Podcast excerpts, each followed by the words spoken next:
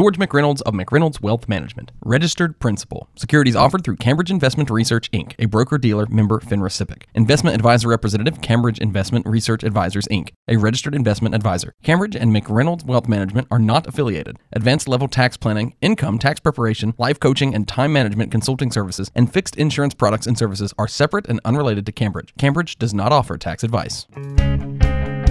As a C F P and R F C, George McReynolds' mission is to help people create compelling dreams for their future, the plans to attain them, and the time to enjoy them.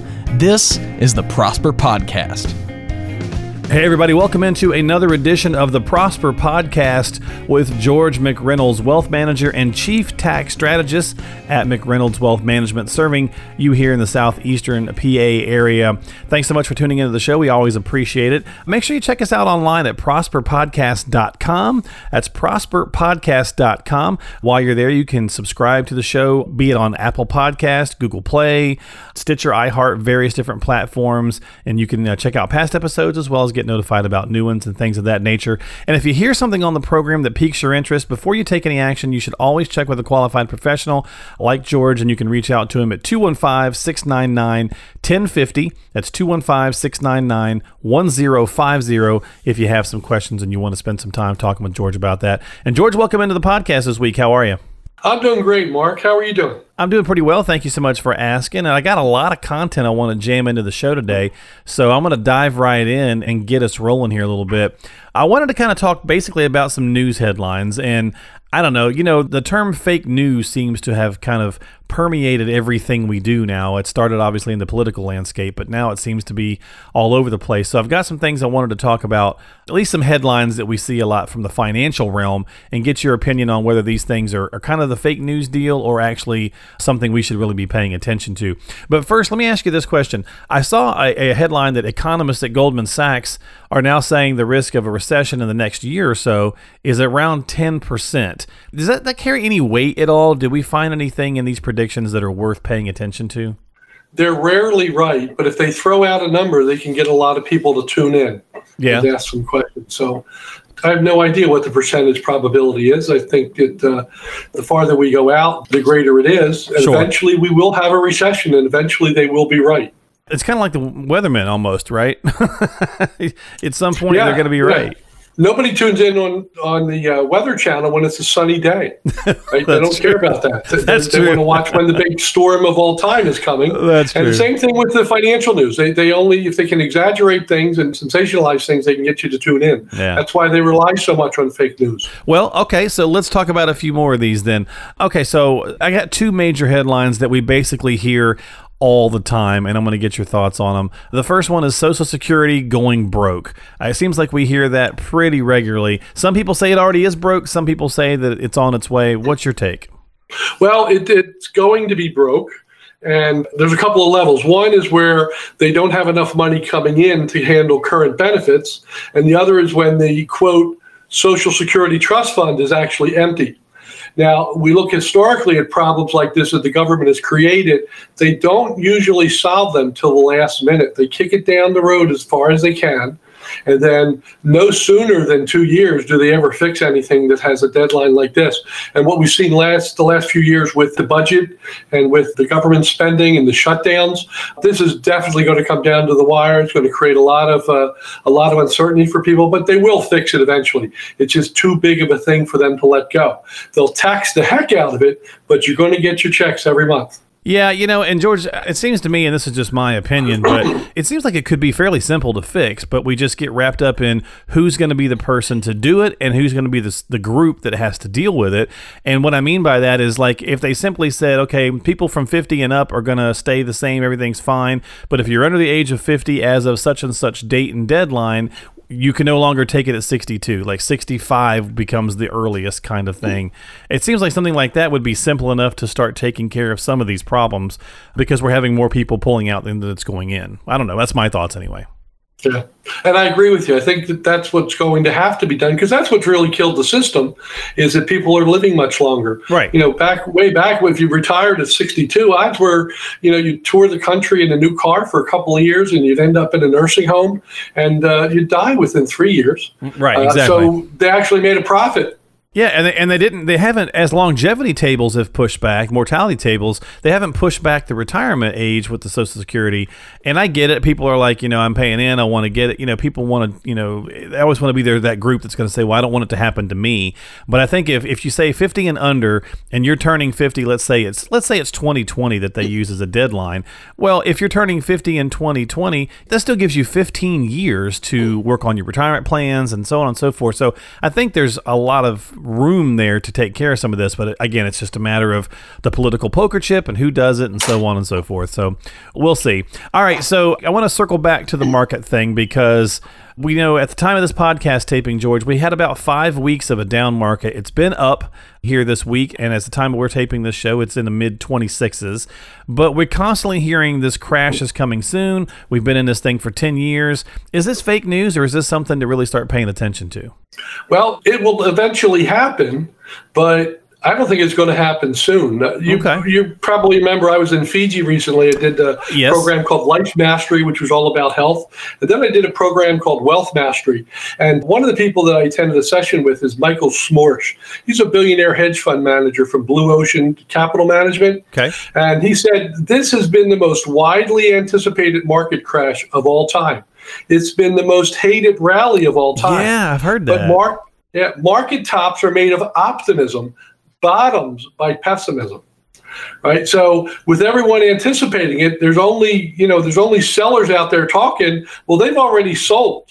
So the only ones left are the buyers. So when we hear that fear of missing out, that's top when there's been a uh, a melt up rather than a meltdown. So it is coming, just not anytime soon. Well, you know, You know, it's interesting because it's such a right. No one has no one has the you know the, the crystal ball that works and all that kind of stuff. And we get this you know conversation going on. And to your point, I have heard that quite a bit, that people are like, you know, for this bull run to have been, I, I guess it's now the longest in history, people are just like, they kind of really hate it. And it's just such a strange phenomenon. And is that, you think that's just leftover fear from how bad things were in oh eight and oh nine? Yes, and the fact that many people profit by creating hysteria. But remember that markets don't die of old age. There's specific uh, specific reasons that it happened. It's, it's usually when reality sets in from corporate earnings. But the anticipation, the expectation of corporate earnings is, right. is pretty accurate lately. So I don't see that as an issue. But there's lots of charts that would say that it's imminent. Hmm. Uh, but we still keep going. And yeah. uh, and I think it's going to be a little while. You know, my estimate's about another two years before we actually hit a top. But we're watching this every single day, and we're adjusting our portfolios monthly to quarterly just to make sure that we're into the right current, the right trend. But you know, when you know you're in hurricane season, you you turn on the news. you, you keep following things a little closer. So when it happens, we're we're hoping that we're going to see it first. Yeah, I like that. That's pretty good. Well, you know, again, so sometimes these things can be, these headlines, these big, bold headlines can maybe be wrapped up in a little bit of fake news. But a lot of times I think fake news has a, a smidgen of truth in there as well. And obviously it's a concern. People are going to be uh, continue to watch what's going to happen with the market. No one can predict it, but it's going to be talked about. That's for sure. There's going to be no shortage there. Well, I'll tell you what, George, let's go ahead and turn our attention to an email question that has come in to the website. And again, you are listening to the Prosper Podcast with George McReynolds. And you can go to prosper podcast dot com to not only follow the podcast and, and stuff, but you can also subscribe to it as well as submit a question. So we got one from Martin, and this is kind of topical. He's over in Bluebell. And he says, George, I have money in an annuity that I'm not very happy with and want to move it to a different annuity, but I'm told there's going to be a big penalty if I take the money out of the current one. Can you explain what that's about? Well, yes. And uh, in fact, it touches on one of the things that really differentiates us from other companies. It's the fact that we act as fiduciaries, but at the same time, we also have a policy for orphans and legacies. Martin is an orphan. He bought an annuity and got a high commission, and he never heard from the from the person that sold him again. And now he's he probably doesn't even know what he has, and he just needs someone to explain it. But there's no one there to do it because nobody's going to get paid. So he's an orphan, and we an orphan, and we actively encourage our clients to refer their friends that have been orphaned. So we will do an analysis of their annuities or their other investments at no cost, and if they decide to stay where they are, or if it's a good idea, then we, we do that, and we'll often become the advisor of record. For instance, there was a widow who uh, was in a had a five hundred thousand dollars life insurance benefit, and she got talked into an annuity with a really good company, but it had a high commission and a long commitment of ten years. And if she were to liquidate that to move to a fee-only advisor, there's a four percent surrender charge. That's twenty thousand dollars. Hmm. And even though there's no trail commission, we moved her over. We're not getting paid, but we're updating her on her investments every month and making specific recommendations for her account. And the other thing is legacies. You know, back in nineteen ninety-five, when I first got licensed to help people with with investments, fee-only advisors were pretty much for rich people. They were kind of expensive, and they ignored everyone else with a small amount of money, say twenty thousand dollars. But I had clients back then when I was starting, and I remember one particular person, he twenty thousand dollars he rolled over from a company when he went to his next company. And then I'd given him some direction on his four oh one k. And we, he's been in that same mutual fund company for ten years, fifteen years. And so we don't want to cut him off because it's nice to say, okay, we don't deal with any commission products. The fact is we might get paid four dollars a month for that. But in the meantime, he's been saving like crazy in his four oh one k. And now he's got a million dollars in the four oh one k that we don't get paid on. But why would I cut him loose just because he's, he doesn't have enough to pay me right now? So I think we made an agreement when he became a client fifteen years ago, and we're living up to our end as long as he's living up to his end. So I expect that money to get rolled over to us eventually. But until then, we're just satisfied with the four dollars a month.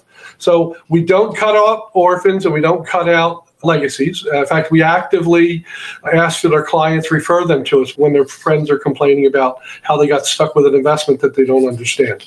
Yeah, and of course, you know, he's talking about orphaned accounts here that can happen in some situation like Martin. So hopefully that helps you out a little bit, Martin, and makes some sense. And uh, and if you got some further questions, you want to talk more about it, reach out to George at two one five, six nine nine, one zero five zero. He can help you with that orphaned account. two one five, six nine nine, one zero five zero to talk with George McReynolds, Wealth Manager and Chief Tax Strategist at McReynolds Wealth Management. Well, George, I think that'll do it for this week here on the Prosper Podcast. I hope you have a great week. I look forward to talking to you soon, and we'll see what we can come up with to discuss the next time here on the show. But until then, you take care of yourself.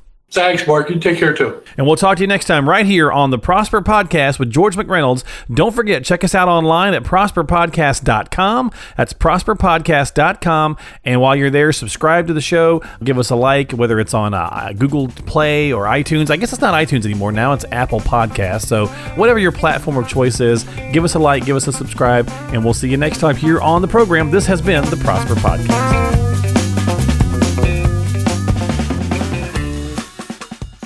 George McReynolds of McReynolds Wealth Management, registered principal. Securities offered through Cambridge Investment Research, Incorporated, a broker-dealer, member FINRA S I P C. Investment advisor representative, Cambridge Investment Research Advisors, Incorporated, a registered investment advisor. Cambridge and McReynolds Wealth Management are not affiliated. Advanced level tax planning, income tax preparation, life coaching and time management consulting services, and fixed insurance products and services are separate and unrelated to Cambridge. Cambridge does not offer tax advice.